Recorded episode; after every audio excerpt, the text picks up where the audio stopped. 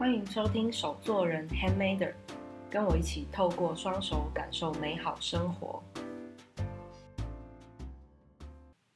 首先呢，先自我介绍一下，我叫做 Barry。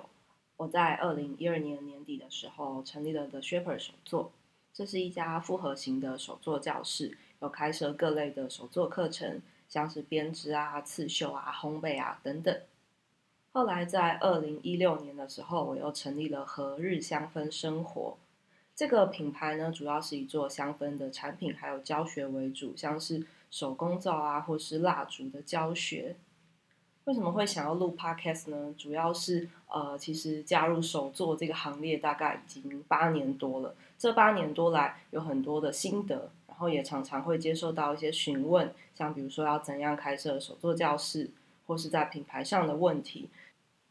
所以呢，想要透过 Podcast 跟大家聊聊手作的美丽与哀愁，跟我一起透过双手感受美好的生活。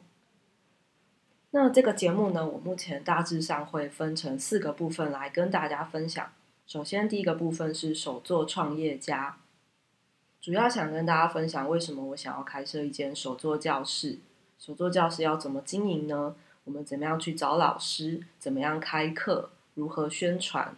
以及后来手作教室的转型，我在二零一六年的时候又成立了另外一个香氛品牌，叫做何日香氛生活。个人品牌跟手作教室的经营其实有蛮大的差异。这个品牌主要以卖商品、教课还有接案为主，所以也会跟大家分享一下我这一路以来的感想。第二个部分呢，叫做手作小学堂，主要是想要分享一些手作方面的知识。比如说，像是皮革也有分很多种，要去哪里买才是好的皮革？或是花市，我们要怎么样去花市买花？我们要怎么样照顾花？要去哪里买布？布的种类又要怎么分？等等的一些手作知识。第三个呢，叫做手作聊天室，我会去专访一些我这八年以来所认识的好朋友。不管他们的品牌经营，或是他们在手作教学的经验，都可以跟大家分享。最后一个呢，叫做手作旅行团。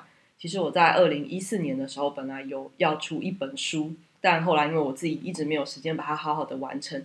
这本书呢，会想跟大家介绍各国不同的呃贩售手作的地方啊，手作市集等等啊，比如说像是日本，或是首尔，然后或是泰国、香港。等等，就会想要在手作旅行团这个部分跟大家分享。以上是我目前的构想，这样看来应该是可以录个半年左右。如果呢，你有任何想要听或是想要知道的东西，都欢迎再跟我分享。那就让我们一起期待第一集喽。